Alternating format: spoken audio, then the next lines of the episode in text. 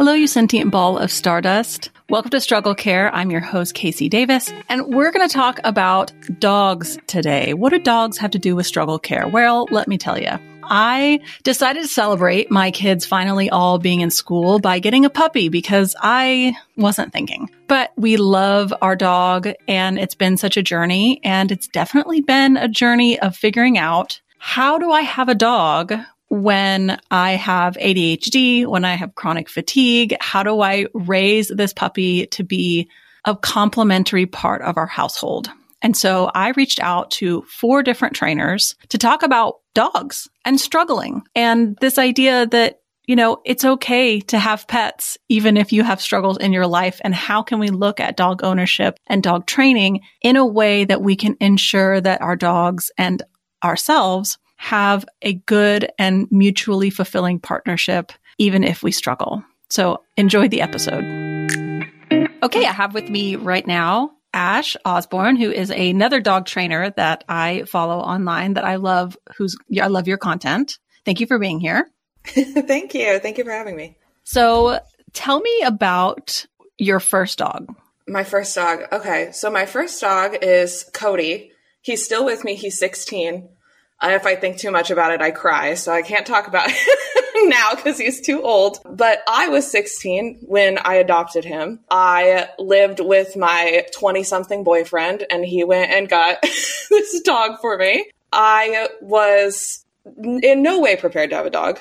Uh, zero percent prepared to have a dog. Definitely not to, prepared to have this dog who, if anyone knows anything about little terriers, they are not the easiest dogs. He ran away. The first day I brought him home, he ran away, was running through the streets for hours. We lived in a house where people were in and out all the time. Everybody, you know, it was a big party house and he would slip the door. I kid you not, probably three to four times a week. He ran away from home and was running around and everyone was chasing him down the street. He was having the time of his life. I'm sure he looks back on that very fondly. Me, not so much. I love that story because one of the first things I asked you when we were talking before the recording was, you know, what do you say to people that are trying to think about like, you know, should I get a dog or like, am I giving a good enough life to my dog? Like, I think sometimes when people have an animal and they start to struggle and they start to go, oh gosh, am I like doing a disservice to my animal? And I loved that your first answer was like, listen, life changes.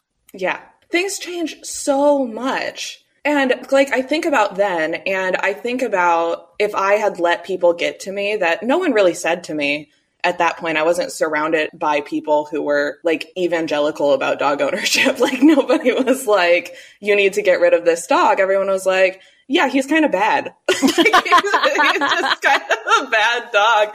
My mom actually said to me, like, you know, he's lucky he has you because I don't think anybody else would want that mean, ugly little dog. Like, I don't think anyone else would want him. And now, you know, he's 16. We used to do barn hunt, which is a dog sport where you put, you train rats to go in these little PVC tubes and the dog goes and finds them in bales of hay. And so not only did my life change enough that I was spending uh, the hundreds of dollars it costs to go enter these competitions where your dog gets to root around in hay for two minutes. When he got, he had vestibular disease, like it's an idiopathic thing where he just has an issue with basically vertigo and it's really bad in the car. So I bought him rats so we could do it at home. So from the time that, you know, I got him and was the world's most inexperienced, didn't know what I was doing, literally the nightmare dog owner whose dog is running loose in the street. Granted, I wasn't going, he's friendly. I was going, please catch him. can, you, can you grab him?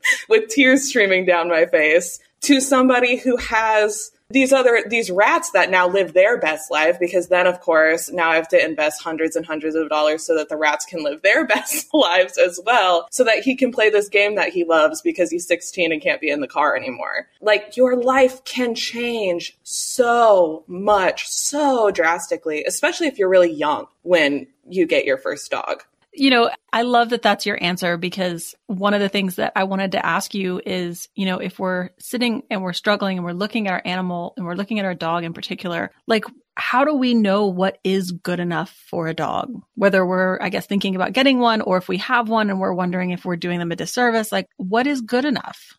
Yeah, I mean, I think bare minimum is enough for now And I, people get angry at me sometimes when I say that. When I'm like, "Are they fed? Are they watered? Did they? Are they not living in you know filth that is a biohazard to them?" That is good enough for now. If I can look to a month from now and say, you know, I'm having a health flare up. Right now, the most I can do for you is feed you, water you, keep you safe and clean.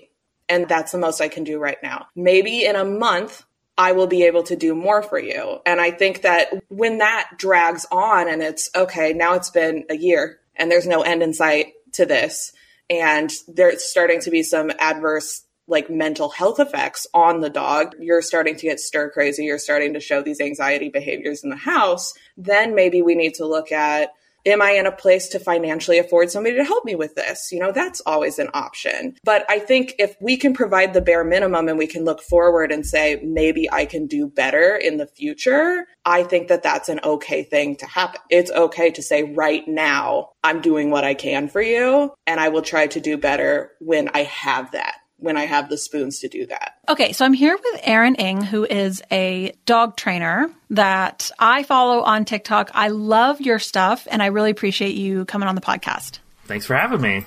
So, the reason why I wanted you to come on and talk about dog care on a podcast about struggle care is because I really love your philosophy of training. And I feel like it is a really good philosophy for somebody who is coming to owning a dog from a place of, hey man, like life isn't perfect and I really struggle sometimes and I need a manageable way to train a dog. So tell me about your philosophy in training. So, a big thing that I wanted to focus on when I first started training kind of early on, I figured out that I wanted to have an owner focused training, something that I felt was missing from the industry. A lot of the people who train dogs are good at working with dogs and not as good at working with people. They kind of tend to put the dog first, and unfortunately, that's not real life. It would be nice if we all had time to take our dogs for three miles of hikes every day, but real life doesn't work that way. And so, kind of coming up with a plan that focuses on making dog training easy for the owners, coming up with ways where I put, I say, uh, like a high output for a very low input on our end is very important, stuff like that. And also kind of stealing and like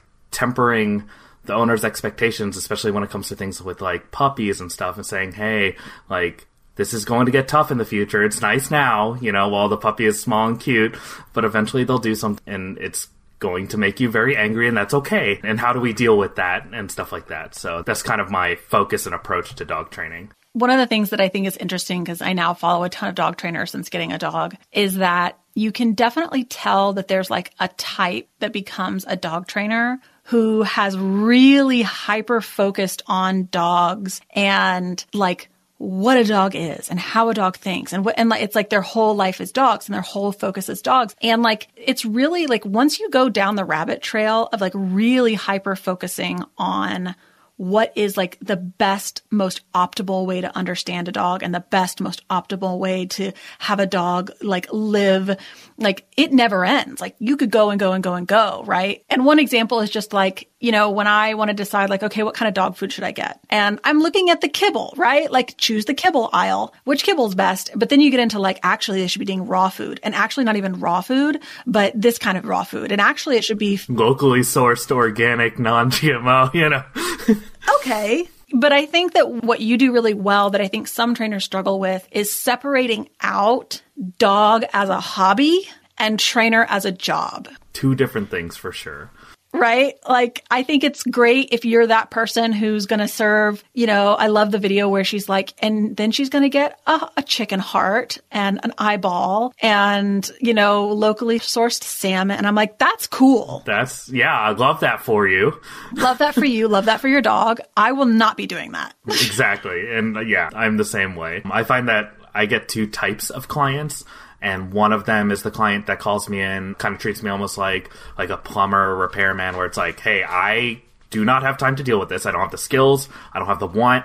I just want you to come in and fix it. But then I also get the hobbyists that are like, hey, I wake up and I walk my dog for three hours, and then I come home at lunch and I walk my dog for another three hours, and then I come home from work and just spend the rest of my day with my dog until I fall asleep on top of my dog. Like, you know, I get those two different types of clients, and they need to be treated differently. And I think that that's another thing that's often missed in my industry a lot. Yeah. And also, like, being honest about what kind of dog owner you are or will be. Like, So we actually, I joke on my channel about how getting my dog was really spontaneous and it was, but we had been talking about getting a dog for a while, getting a puppy for a while. And I knew I wanted a puppy. I've got little kids and it was really important to me to kind of like shape and mold that puppy's experience around children. And then I saw one on Facebook and I went and got it. That part was spontaneous. My husband was like, Oh, I didn't realize this was going to be now. And what's funny is like there are ways in which this dog has really been helpful to me and some of the things that I've struggled with. And I came into it thinking this is going to be hard. Like there are things that I struggle with with my ADHD. There are things that I struggle with chronic illness and fatigue and having little kids and being overstimulated. And so like obviously like throwing a puppy into the mix, there are going to be challenges. But what was interesting was I found that going outside, like I work from home, right? But taking these breaks to go outside a few times a day, I was like, wow, this is like helping. It's me. almost like a little reminder that you need to get up and get out a little bit and it helped a lot with my fatigue because like one of the things that's really aggravating about having chronic fatigue is that mild activity is really beneficial in lifting some of that fatigue. Now you can't overextend or overdo it. So I'm not like taking long walks or exercising, but literally just standing in the backyard with my dog and throwing a ball or walking around and kind of like having something to do. It's been helpful with that. It helps with my ADHD just because it's like fun to focus on the puppy and do new things and have new projects. And so I remember thinking like, wow, like this dog's really making my life better in a way that I didn't expect. And I, I love hearing that because I imagine that like having chronic fatigue and ADHD together is a really rough thing to manage because, you know, what reason do you have to get up and do just like a small amount of activity, right? Because ADHD is like, we need to be like efficient and get things done. And I feel like the, when you just need to get up and do something small, that's very difficult. And dogs are really, really good at making sure that you get up and doing small things because they love it they love it and they take that small thing and they make it to them it's like this huge thing and it makes you feel really accomplished for like putting in such a small activity. So that's one thing that i really love about dogs and always have my name's Steph. I run a company called Beta Dog Training, which is just north of Edmonton, Alberta, Canada. And I have been a professional dog trainer for seven years now. The company's been around for seven years. And I focus almost exclusively on behavior and also significant behavior issues. So most of my training, even when it comes to puppies, is trained from the standpoint of like how they can best live their life and how they can deal with their life or behavioral problems if that pops up from the dog's perspective, but also human perspective. And yeah, We've been at it a while and it's one of the things that I really like is the behavior niche. I prefer the behavior niche over sports and tricks and things. We do do sports and tricks and things, but the thing that we most focus on is the best way to work with the dog in front of you and the behavior they are showing and how they can work and adapt their life and how you can work and adapt with their life, but also how you can train a dog to adapt to your life. So yeah. How's your foot, by the way? Didn't I see you? Okay. I talked to you and then I saw that TikTok like seven hours later. And I was like, Oh, how's your dog? And you were like, you know, she's getting, or, er, yeah, getting real big. And then like six hours later, you were like, my dog broke my foot. I gotta tell you, like, I am so, so grateful for going the route of like finding a trainer from day one, really leaning into teaching with a focus towards energy level management like teaching relaxation, teach like the fact that we use the playpen, like all this stuff, because as I predicted, like she got big so fast. And she went from, oh, if it's not working, you can just pick her up or you can just do this to like, you can't do that anymore. Like she is only six months old and she's huge and she's powerful and like and the other part of that is like everybody kind of focuses on like, first off, I'll be able to manhandle my puppy. So they focus all their training with that stuff. The other thing is they focus on the part of them being able to manhandle the dog. And as soon as you do something, because nobody anticipates breaking a foot, getting in a car accident, anything. And I'm like, yes, right now you're like, well, I can just pick her up to put her in the car. I can just pick her up to put her in the crate. And I'm like, but what happens if all of a sudden you get really hurt? What all, like my mother's had multiple spinal surgeries. So everything in my life has always been geared towards like, okay, physically you can do stuff right now, but by tomorrow, literally tomorrow, maybe you won't be able to. Life is Sheesh. long. Like I was talking to another trainer and we were talking about like, you know, how do you know when whether your lifestyle's right for a dog or if you have a dog, what, you know, how do I know if I'm providing right for it? And one of the things that she said that I really don't hear a lot of dog trainers talk about, she was like, I mean, the thing is, is like life is really long. Like things might be hard or not ideal now, but like you know, they could totally improve in the future. You could be in a different place in the future. But I think the opposite is also true where like anyone can become disabled and anyone could, you know, you could get a dog now and think, oh, no big deal. It's just me and this dog. And then what if you have children in eight years and the dog is still around, you know? And people don't anticipate training for their life to change in any dramatic way. They anticipate maybe, and they always anticipate that it will be a move up, which is unfortunately just not how life goes. So people anticipate that they will be able to move to a house that will be an acreage of the townhome they're in. And in reality, that might be back to an apartment. So they don't train with the anticipation of being like, well, one day I might have to be in an apartment. One day I might have kids. One day I might become disabled. One day I might have roommates. Like one day my brother-in-law could pass away. They could be in a car accident. I might inherit his kids. Like, yeah, there people are like, well, I don't intend to have kids. So my dog has, doesn't need that. And I'm like, but you may come in contact with kids. And what bothers me is not when people are like, no, that won't happen. Well, then I'll just, I won't own the dog. And I'm like, I understand that. But what is your plan for if someone comes to visit? Like, I understand being like, my life will be A or B, but what happens if for a weekend someone is there? What is your management plan for a very temporary piece of time? And people don't have the temporary piece of time and they don't anticipate that their life could in any way not be this state or this state and that it will always go up this way. It will never backtrack. So if someone has disabilities, whether they're mental, physical, emotional, or they have mental health issues, and they're thinking about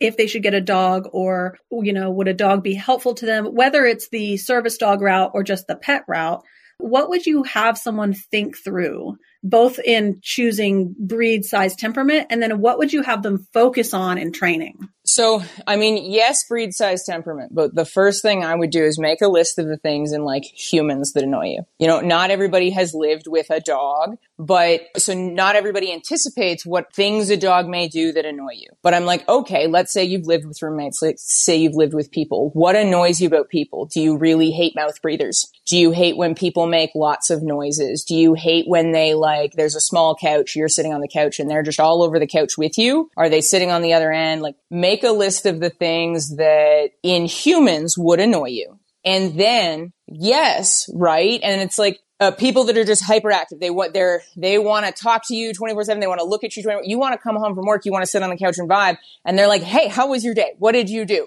What do you want for dinner?" Like go get a border collie. Like what do you want out of a roommate? Because most people have an idea of what they want out of a roommate. With a dog, they're willing to, cause it's a dog in their head, they immediately forgive a lot of things. They're like, oh, well, you know, my dog would never do that. Dogs don't eat loud. Dogs don't breathe loud. Dogs do things. And I'm like, first off, dogs only do things when you train them to do things. But second off, let's pick a dog that naturally would do some of those things, right? So yes, breed size temperament, but a lot of those things also involve beyond that, what those habits are that you're like, hey, I'm not interested in. If you really don't like mouth breathing, chewing noises, all that stuff, brachy breeds, like brachycephalic, the smoosh faces, like pugs and like Frenchies and stuff, they may not be for you. I got an excellent French bulldog cross. She's adorable. She's lovely. That's staying with us right now. My God, the noises she makes when she breathes. She's the cutest, loveliest, socialist. Like she's lovely. She's a lovely little dog. But when she's just walking around, she makes noises just breathing. She makes noises snoring. She, makes a lot of interesting noises while eating. And I'm like, those are some things where I'm like,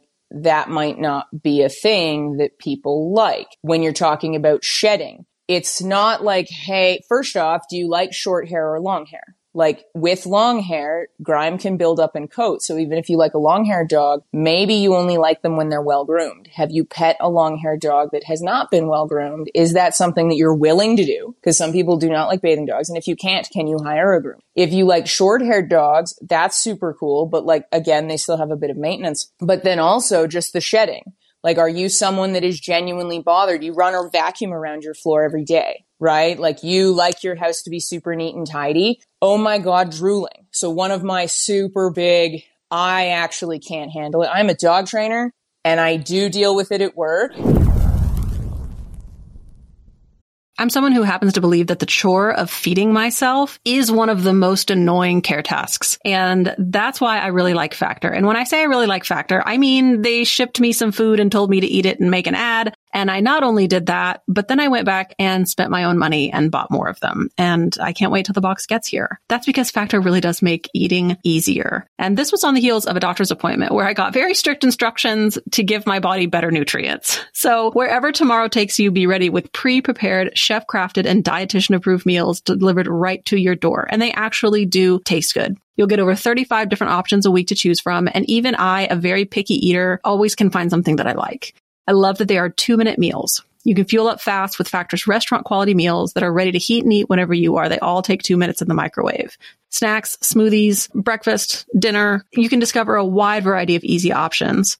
Sign up and save now. We've done the math. Factor is actually less expensive than takeout, and every meal is a dietitian approved to be nutritious and delicious. My own dietitian was stoked when I told her that I had made this decision. Factor is the perfect solution if you're looking for fast, upscale options done easily. So head over to factormeals.com slash struggle50 and use code struggle50 to get 50% off your first box and two free wellness shots per box while the subscription is active. That's code struggle50 at factormeals.com slash struggle50 to get 50% off your first box and two free wellness shots per box while the subscription is active. Even my husband says this is the best he's ever tried, and we've tried a lot of these. Is 2024 bringing exciting or unexpected changes to your life? Here's a secret weapon to help you face those challenges with more confidence a great term life insurance policy. I can't believe that I am 37 years old and I am excited about life insurance, but life comes at you fast. I feel like yesterday I was 25 and I wasn't thinking about stuff like this. But when my husband and I got married and we started having kids, it was one of the first conversations that he brought up. Really, Fabric by Gerber Life makes it simple to protect your family's financial future so you can focus on what's ahead, knowing your family is protected if something else unexpected happens. And I feel like I sleep better at night knowing that if something were to happen to he or I, that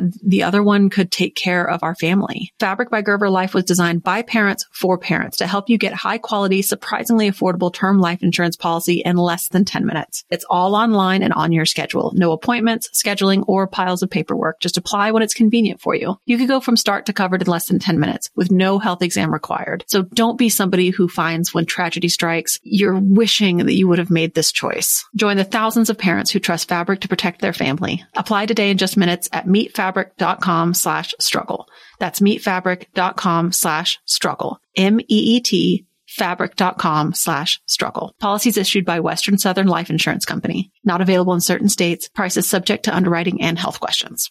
Hey there. I'm Debbie Reber, the founder of Tilt Parenting and the author of the book Differently Wired. The mission of Tilt is to change the way neurodivergence whether that's having a learning disability, having ADHD, being gifted, autistic, or some combination of all of the above, is perceived and experienced so differently wired kids and the parents like us raising them can truly thrive. On the Tilt Parenting podcast, I get to talk with authors, therapists, educators, and parenting experts who are committed to this mission. I ask the questions my listeners are most curious about when it comes to supporting our kids. And in turn, my guests share strategies for challenges, out of the box ideas for navigating school, best practices for therapies, tips for advocating, and so many thoughtful insights on what it really takes to help our kids grow up feeling seen and respected so they can create awesome lives for themselves. I know that raising a differently wired kid can feel overwhelming and isolating, but I promise you, you are not alone, and it can feel so much better. If you're on this parenting journey, come listen to Tilt Parenting. Together, we can shift this paradigm and show up for our exceptional kids with hope, possibility, and joy.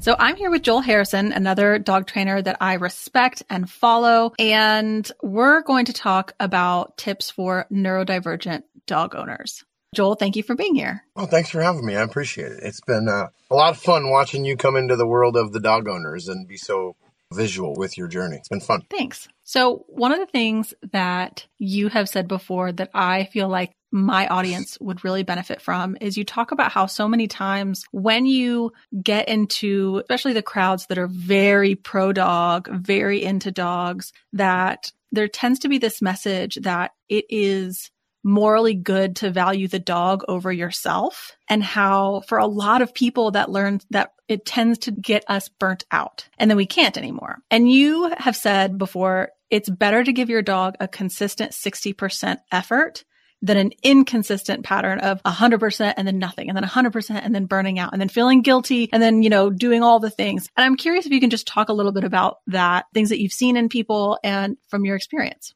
Yeah. So I find that we dogs are better than us usually, right? They can hold themselves together. They're kinder. They're just, you know, overall, we kind of don't deserve them. And one of the things that I think that people that really understand their dogs and understand how great dogs can be is they want to give them the world. They want everything to be for them all the time and they don't take any time for themselves. And if we pretend like so many of us neurodivergent do that tomorrow we are just going to wake up and be somebody completely different and that we're going to get up early and do the meditation and go for the walk and the workout and you know reduce the amount of our bad thing and, and we're just going to knock it out of the park right? And we're not realistic with that understanding. And so being more realistic and going okay i can dedicate to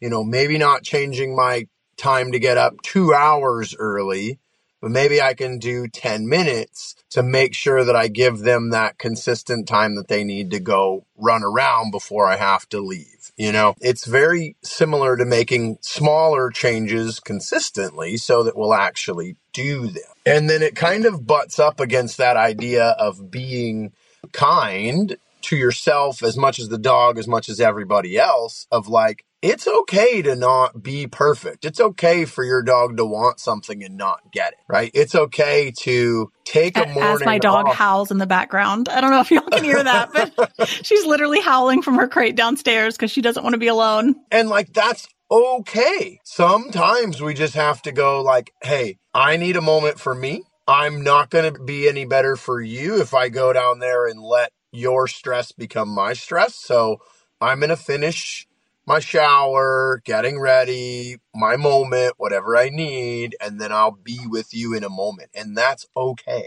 Hmm. Have you ever had to tell? I feel like most of the time when people come to a dog trainer, the story is like, okay, the dog trainer needs to give all these exercises and all these things to do. And okay, you're not doing enough for your dog. You got to take your dog out more. Have you ever had to tell someone, hey, you're doing too much? Oh, yeah. Because especially kind of bleeds into the way that I train, where like I want the dog to be more independent and be able to go out and do their own thing. Right.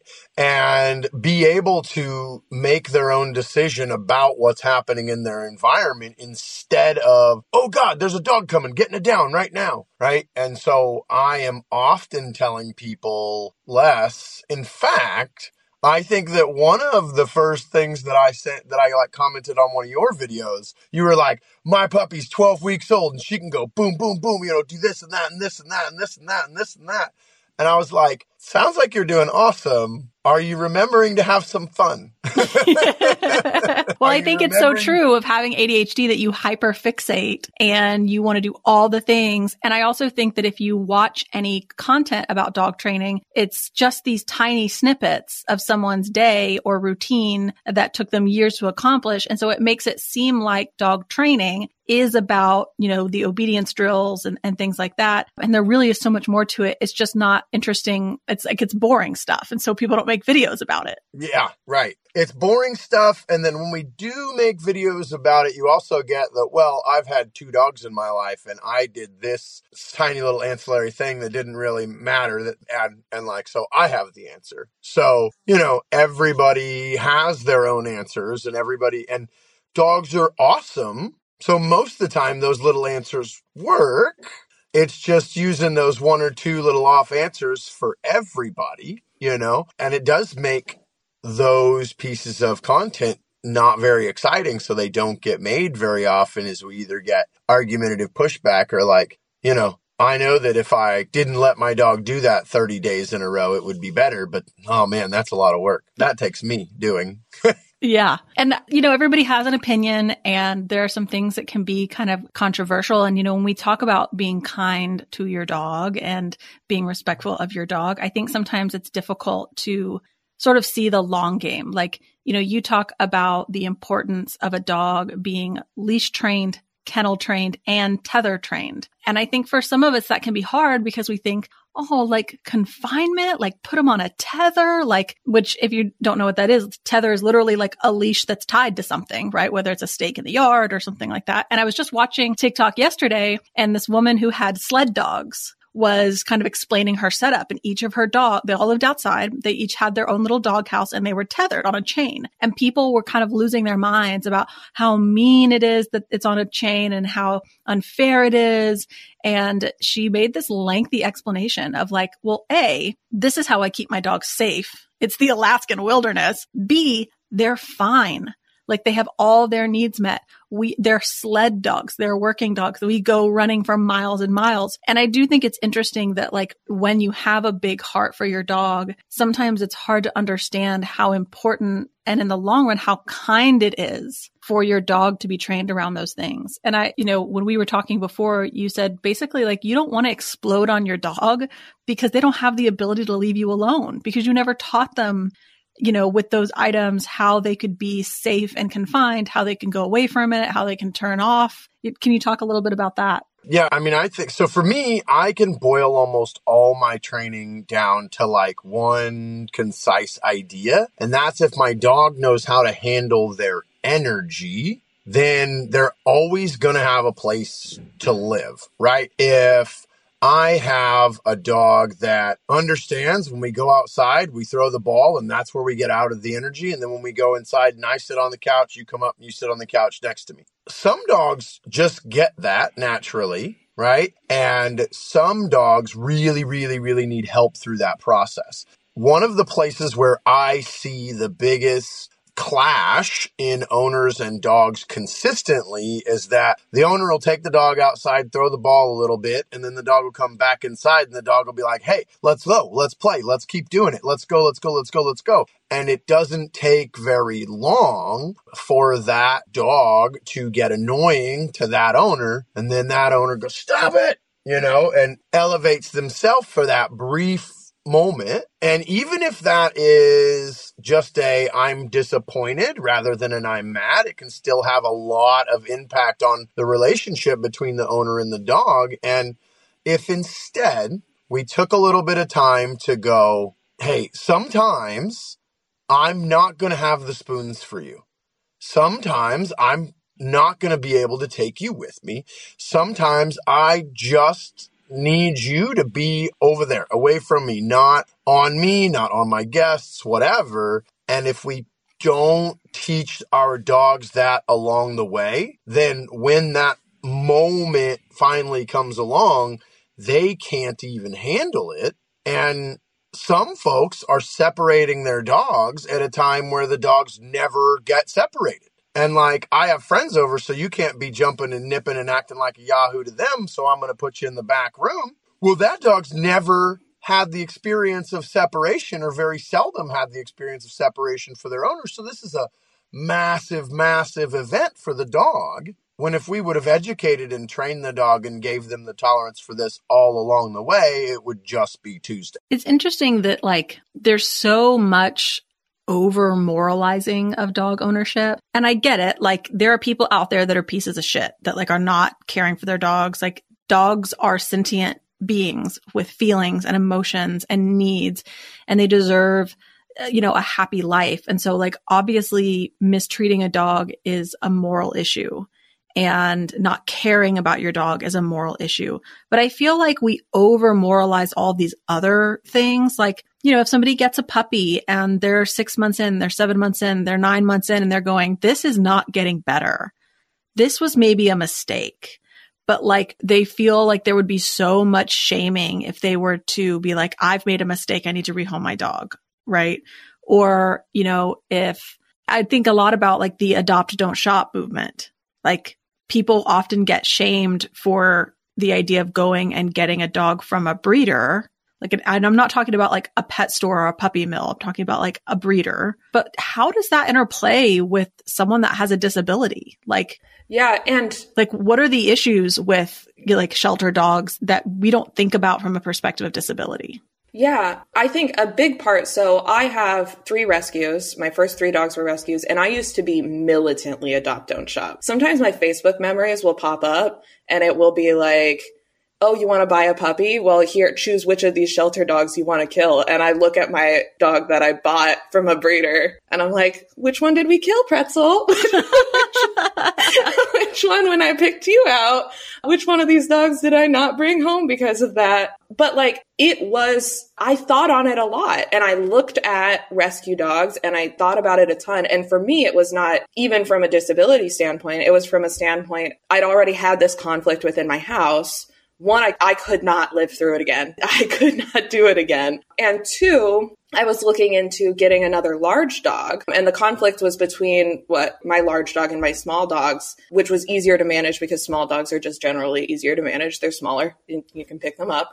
And fights between two large dogs could be a lot worse and my small dogs didn't aggress back so it was easy to like stop those conflicts. So i decided to go to a breeder because i knew that if it didn't work it would not be a thing for me to send that d- puppy back. If at any point still it was not working with him he would go back to a good place and i know that. And so if somebody you know has a disability where it maybe it's progressive maybe they don't know they don't know if they're going to be able to continue to take care of this dog long term and i know a lot of people would say oh well then don't get the dog if you're not 100% positive. There are no guarantees.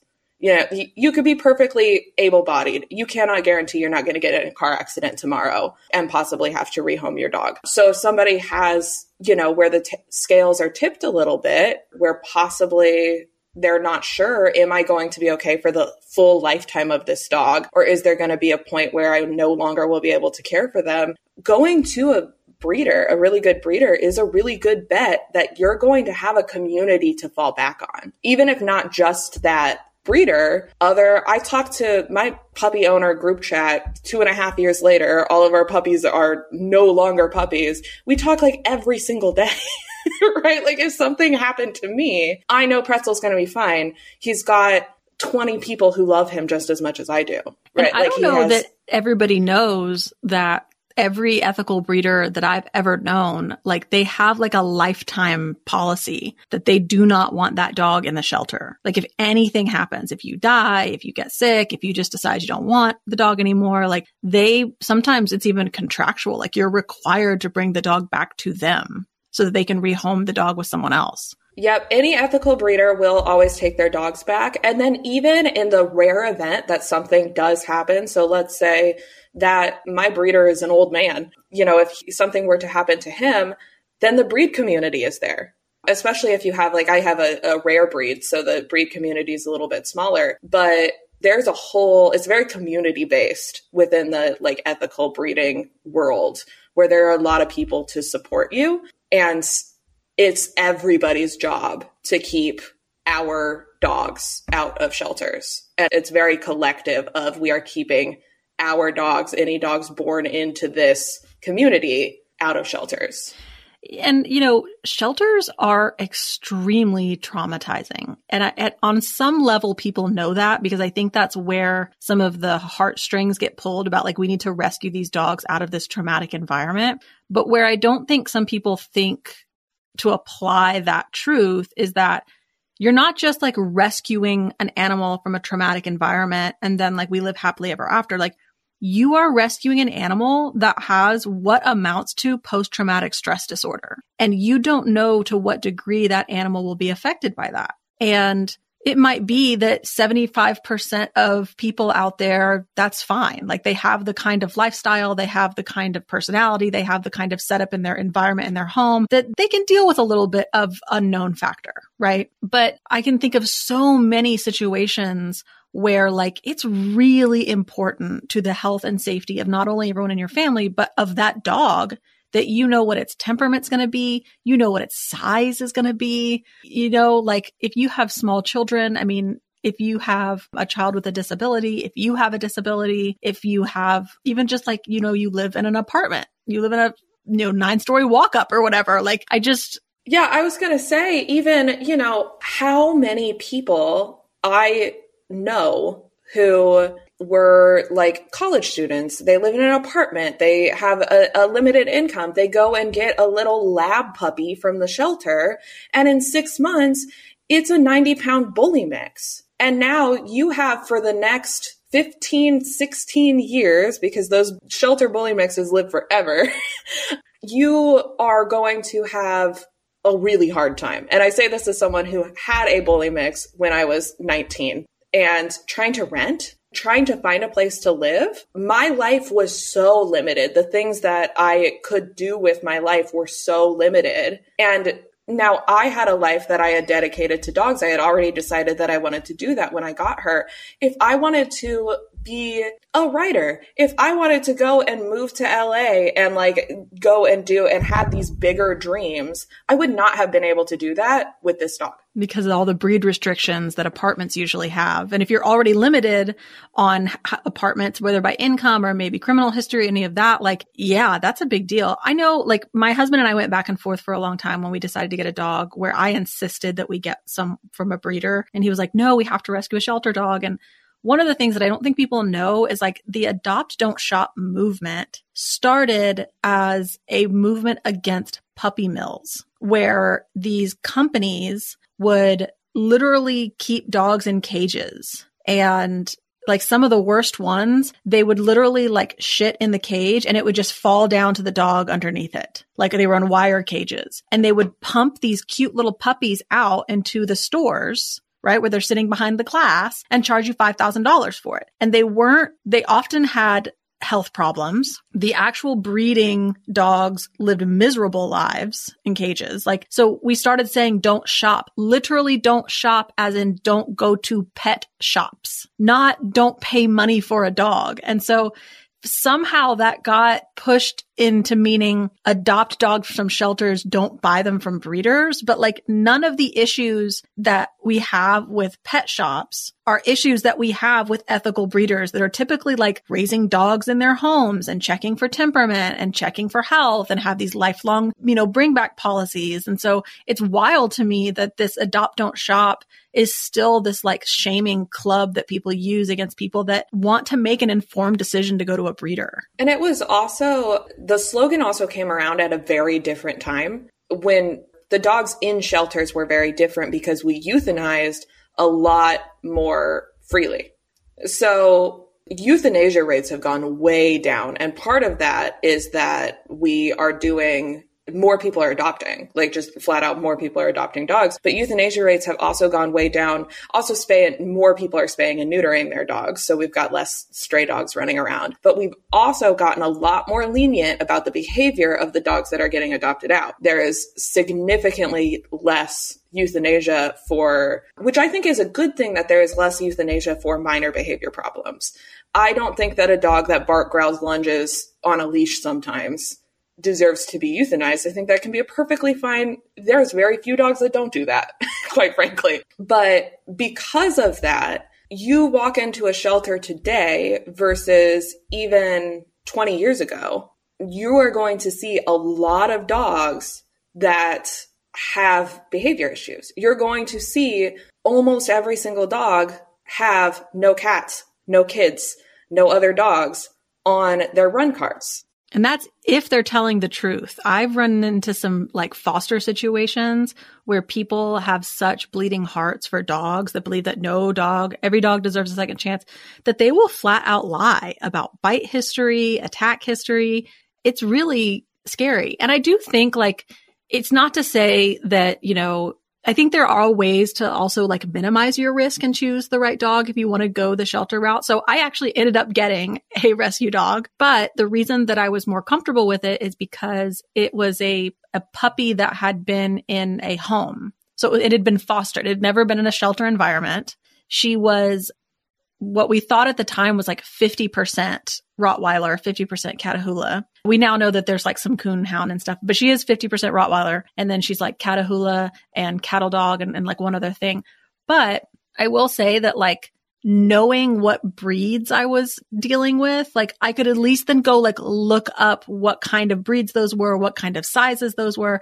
And it's not like I could get an exact answer for what I was going to get temperament and size wise, but it was certainly more predictable than, you know, picking a random mutt puppy that you have no idea what's going on there. And so I think those are also things people can think about is, you know, sometimes you can get a little bit, there's like at least a dominant breed in there that maybe you can know more about, or you can go for, for, you know, one that's been fostered in a home.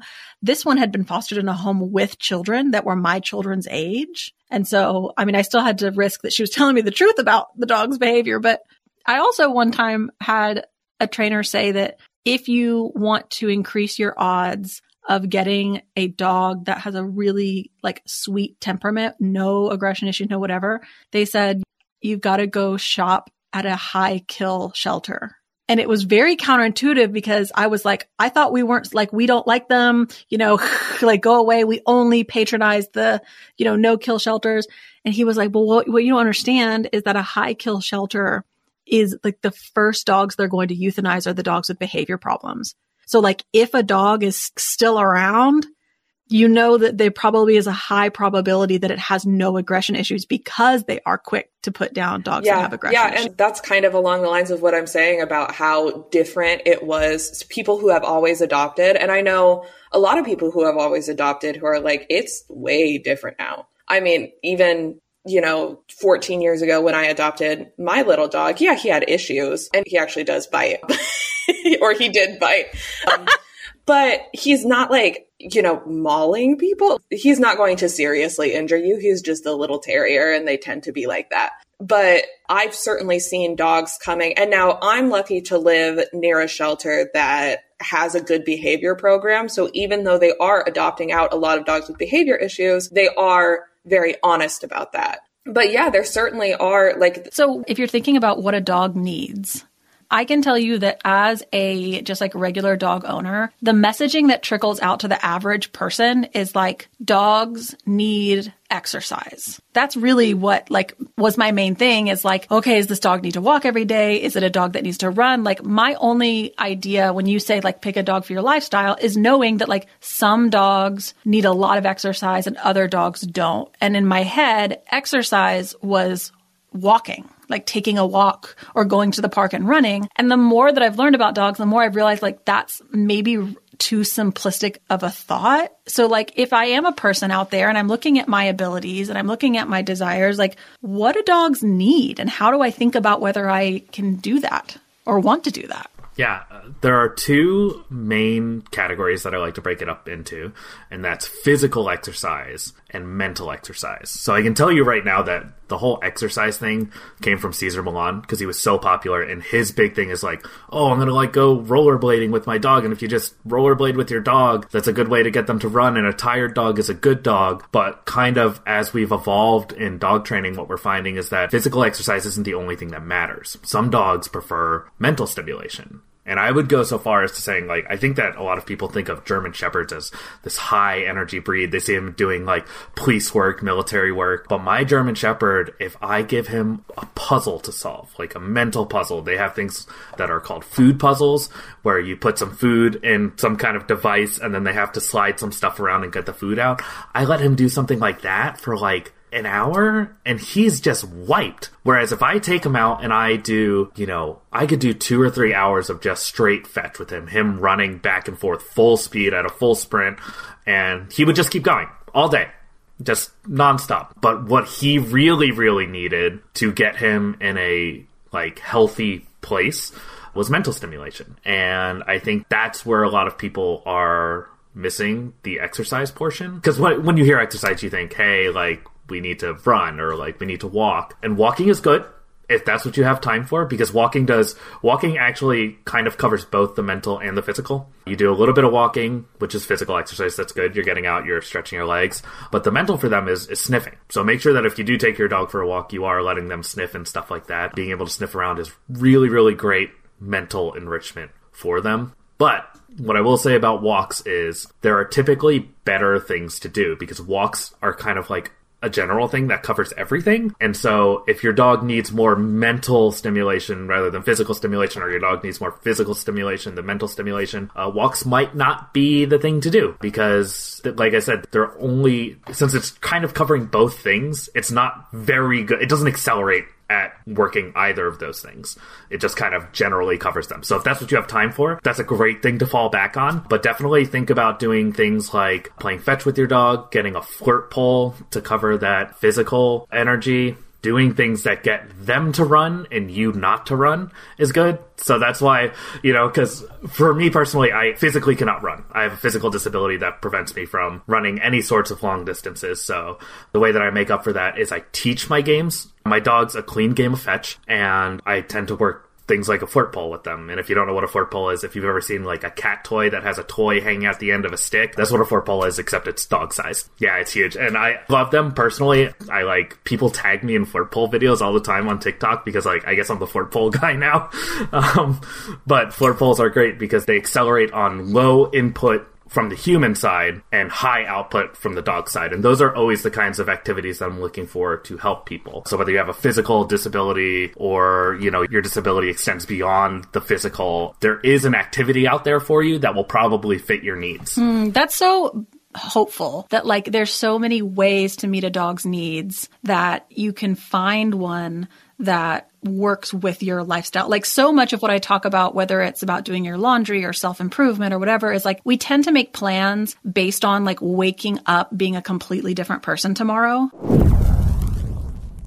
Lynn, this time of year, parenting can be such a flusterclux. You've come to the right place. I'm Lynn Lyons, and I've been treating anxious families for over 30 years. I'm Lynn's sister in law and co host Robin Hudson. Join us for Flusterclux, a podcast for parents who worry. Wait, that's everybody. Yeah, these last few years have felt like one long anxiety attack for so many. Why do you think parents are always surprised that a podcast about anxiety relates to them, even if no one in their house has an anxiety disorder? Well, worry is human. Everyone does it, and anxiety shows up when we face uncertainty. All the parenting tips you've taught me have been essential. I love to break it down into skills we need to manage worry in our families. We've covered so many topics depression, burnout, meltdowns, perfectionism. Don't forget scary mothers in law. Right, but of course, that's not my mother in law. Because that's my mother. And a listener. As a psychotherapist, I like to teach parents and kids how to respond to everyday moments in healthy ways. Managing anxiety really can be taught. It really can. And I'll even tell you what to say. We talk about serious stuff, but without being too serious. Anxiety wants everything serious. Anxiety doesn't stand a chance when we're laughing, even about the tough stuff. Well, hey there, busy mama. Are you looking for ways to make your life easier, your home less chaotic, and at the same time add more joy to your life? My name is Deanna Yates, and I'm the host of Wanna Be Clutter Free, a podcast all about letting go of the stuff we don't need in our lives so that we can focus on what truly matters. Don't worry, I'm not going to tell you to throw it all away or make you feel guilty about keeping something you love, no matter how many other people don't quite understand it. But I will give you practical and, more importantly, actionable advice so that you can make progress right away. And you won't just hear it from me, there are amazing guests too. It's like having your bestie in your pocket telling you it's okay to let go of the things that are not serving you and your family in a totally non judgmental way. So join me over on the podcast where we can work on progress over perfection for those of us that want to be clutter free. What kind of training priorities should a person have if they're coming from a struggle care background? If I want to coexist peacefully with my dog, what do I need my dog to know how to do well if I know I'm going to have periods of struggle? So we actually come at this from, in my world, in my mind, everyone has a struggle care phase, whether they've hit it yet or not. So some people come in and they're like, I don't need to know this because I'm like, I just need to know sitting down because my life is perfect. And I'm like, that's cool. One day, one day it's going to happen. There are people that show up that already know that. They already know that there can be times where life is going to get really out of control or hard or not possible. So I train all dogs. I don't need to know anything about your background. I train all dogs when they come in with the background so that they have a training background of if your life completely falls apart, you have the ability to either have them adapt to change, deal with change, or be manageable in that scenario. So everything we do, we come at it from the beginning when they're puppies. The first thing we, we teach a, a, lot of behaviors that focus on in like engagement and impulse control. So we focus a ton on impulse control, but more than anything, one of the things we do is we try and put those skills in when they're young that mean that their life can be adapted. So stuff like crate training, is right away. And I do crate training a little overboard. I want them to be able to crate in a wire crate, in an airline crate, in a small room, in a big room, in your car, in your garage. I want them to be able to crate anywhere. I move my puppy's crate every week. Like you'll crate over here and then you'll crate over there and then you'll crate over there and then you'll spend, you will spend a night or two in the car in the summer because 100% I travel with my dogs. I compete. We stay in the car sometimes. So like I make sure not only can you crate, I send my dogs to other people's houses to crate for the night. And I go, cool, stick this puppy in your room and just, you're fine because they may have to go anywhere. I also make sure that they have a lot of place work, which is, I think, what you you call a behavioral down, which is just like they're on a tie back. I want my dogs to be super comfy with restraint on a tie back. And people go, well, I don't want my dog tied back. I'm like, first off, as a puppy, you do want your dog in tie back. Second off, there's so many things through your life that you don't, not even when your life goes bad, but through your life that you will need to just put your leash down and like run back to your car and grab something. Put your leash down and run in the porta potty at your kid's soccer game. You know, tie your leash up to the post as you run in and get the mail. That is stuff that the dog doesn't necessarily know how to do. Oh, you got real excited. Oh, I did because it's so funny because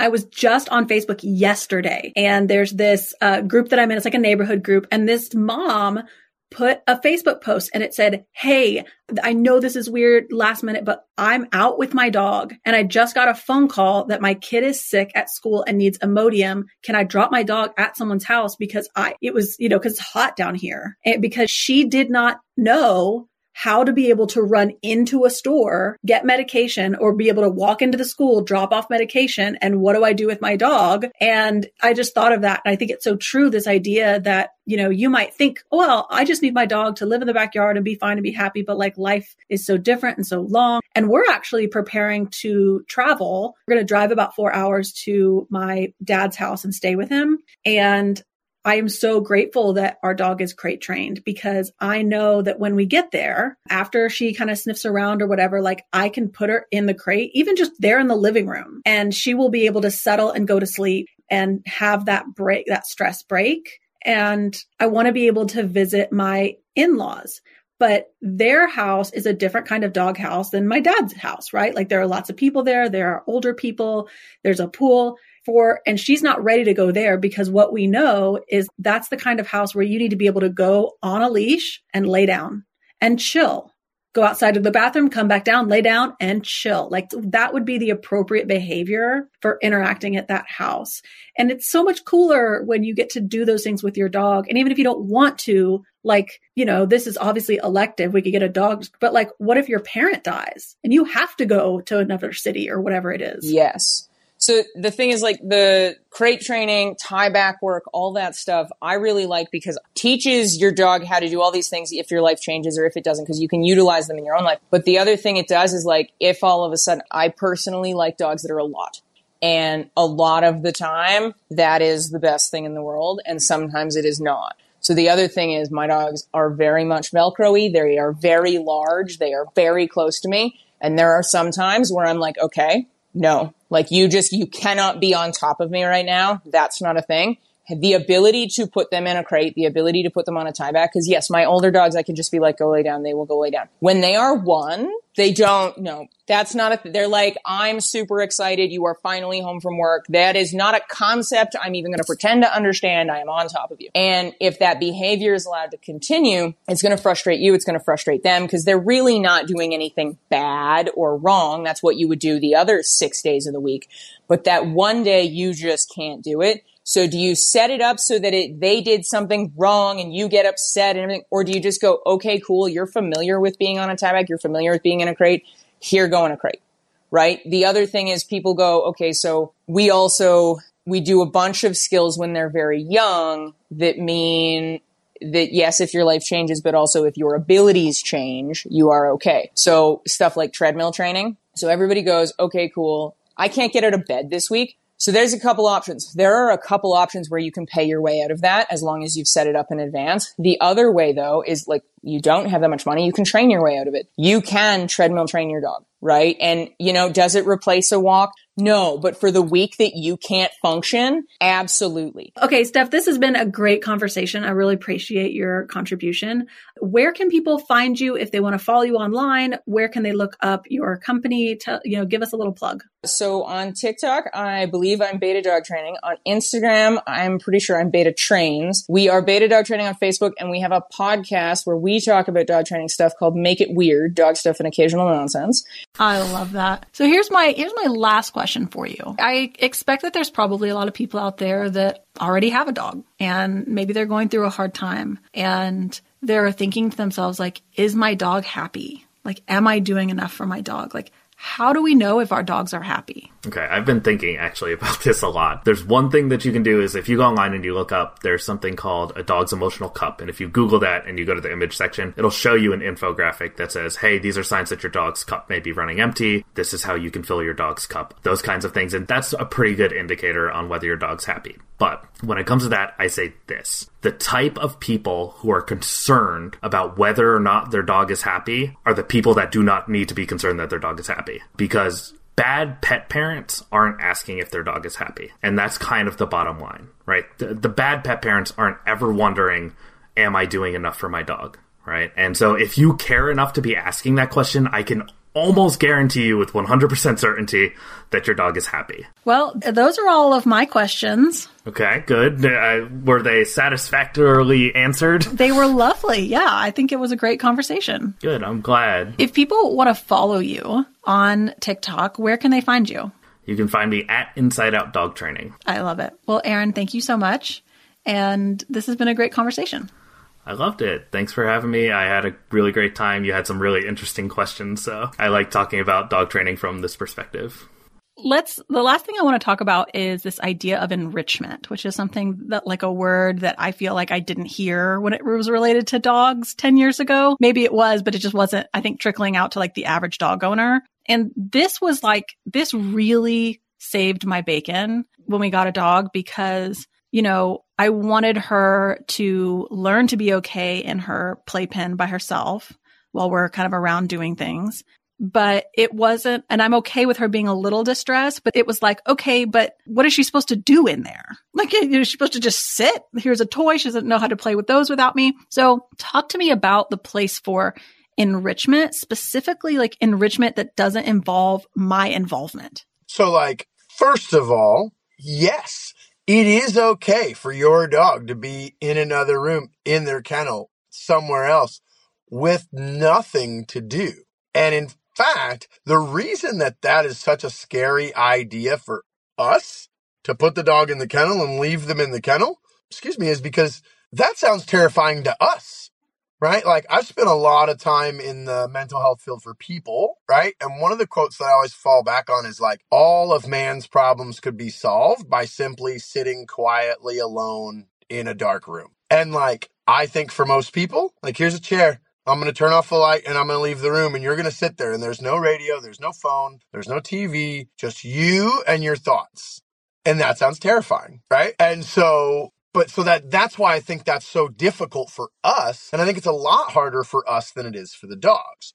Now, of course, the more high energy the dog has, the less they're going to want to sit still. And yes, in through the learning process, we want to help them out. And that's where you're on the right path where enrichments come in. And the other thing that enrichments do is like give me the ability to go put the dog over there while I go take 10 minutes, right? Like there's so many people that bring the dog in the bathroom with them. They say they can't take a shower without the dog in the bathroom. And I'm like, that is on my list of no ways. Like, this is my peaceful spot. You ain't coming in here and jumping on me, right? I'm going to the bathroom. And so, like, if I have a dog that enjoys uh food most often, more often if not, our, our enrichments are going to be food based. But I can take a they make lots of of little almost like treat dispensers that you can leave with your dogs. And I think a lot of people are familiar with like the classic Kong. It's a little, uh, it's got like three little notches on it that make lots of sizes. Black ones are the ones for the dogs that can't ever, you know, stop chewing, although my dogs can destroy the black ones. But most people have like a Kong and they give it to the dog and they're like, here you go. Uh, I don't really get it, right? It's supposed to be great. They miss the fact that you can take some peanut butter or pumpkin or dog food or pretty much anything that is acceptable for your dog and you can put it inside that item. Take it a step further and freeze that item. Now I have frozen soft dog food inside this toy that is very difficult to destroy. And I can then put that in my kennel with my dog and they can go to town on that for 20 minutes or so, give or take. More often than not, the process of me leaving is the process that brings up the discomfort in the dog. So, hey, here, eat this frozen dog food for 20 minutes while I go put on my shoes, my coat, grab my keys, leave the house, jump in the car, and leave. And by that time, I'm gone. The dog has been dedicated to this idea for 20 minutes. They're actually a little tired now. They're in the kennel. There's not much else to do. Cool they'll move forward and to take that now. Yeah, we do. So uh, Luna now gets a treat every time she goes into her kennel, and there's usually a little bully stick on a holder for her. But mm-hmm. one of the things that we did when we first got her was that we got one of those. I don't think it was a Kong brand, but it was like that. And we had treat dispensers and we had snuffle mats and we had things like that. But we had this one specific one that we put peanut butter in. And the only time she got that one was in the kennel. And it was that exact same thing. Like it gave her something to do to preoccupy her, but she also began to associate like when I go in this kennel, I get this great thing. And this is the only place I, this must be a great place if this is where the peanut butter comes out. And I think we did that for like two or three months until she was, it was easier for her to settle. And now, you know, it's like a, a treat she can eat as soon as she gets in and she's got a little usually like a bully stick or something in there. But that was really helpful to like have one designated one that was like the real high priority one because like you said, she goes in, she not only has something to do, but she's got this really amazing food that's like spiking that dopamine and is associating with the kennel. And then she kind of tires herself out. And then you're right, nothing to do, falls asleep. And now we put her in the kennel and she almost immediately falls asleep. Yeah, beautiful. And it is that history of reward of going in there and getting that every time that is going to make going to the kennel which which isn't the whole shebang on kennel training but going in is usually the hardest part. And if i can get you excited about going in and because you know you're going to get something you know it's going to be high value then you're absolutely in the right direction there. Awesome. So. well joel i can't thank you enough for coming and talking about dog stuff with me. Can you tell people where they can find you online if they want to follow you, if they want to look you up? Yeah, I mean TikTok is the easiest place. It's just at Scoob and I, which sounds like Scoobandy, but it's not Scoobandy. It's Scoob and I, S C O O B A N D I. You can also find me on Facebook and Instagram if that's where you are. I just spend all of my time on TikTok it's a lot. The people there seem to be a little bit nicer, if you can believe it. yeah. So awesome. Well, um, have a great yeah, day, and thank you so much. Thank you, Casey. Appreciate it.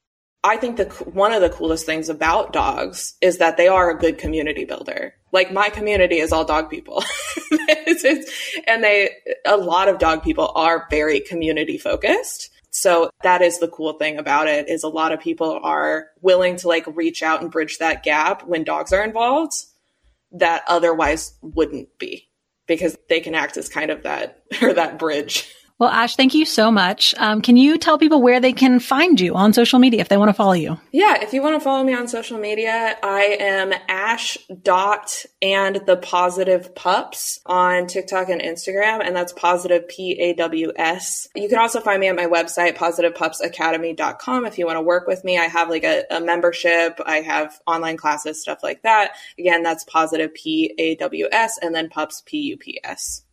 Awesome. Thank you so much. Yeah, thank you. And to you at home, thank you so much for listening. I hope this was a helpful episode to you. And I'm going to give you a little teaser that I'm also going to release a bonus episode this week with my personal dog trainer. We're going to talk about emotionally intelligent dog training. I picked my dog trainer because I had known him a long time and I really appreciated that his approach to training dogs felt very similar to some of my thoughts about parenting, honestly. So keep an eye out for that. I will drop that later this week.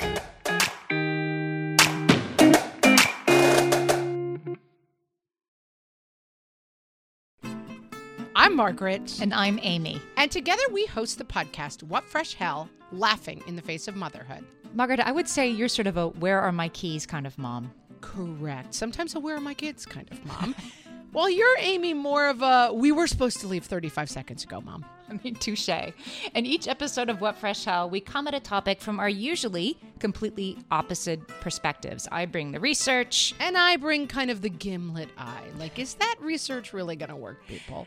And almost 10 million downloads later, we're still laughing. We also talk to experts in the parenting field, plus parents with stories we can all learn from. We make each other laugh, we challenge each other's assumptions, and we have what we think is the best parenting community on the internet. Check out What Fresh Hell Laughing in the Face of Motherhood wherever you listen to podcasts.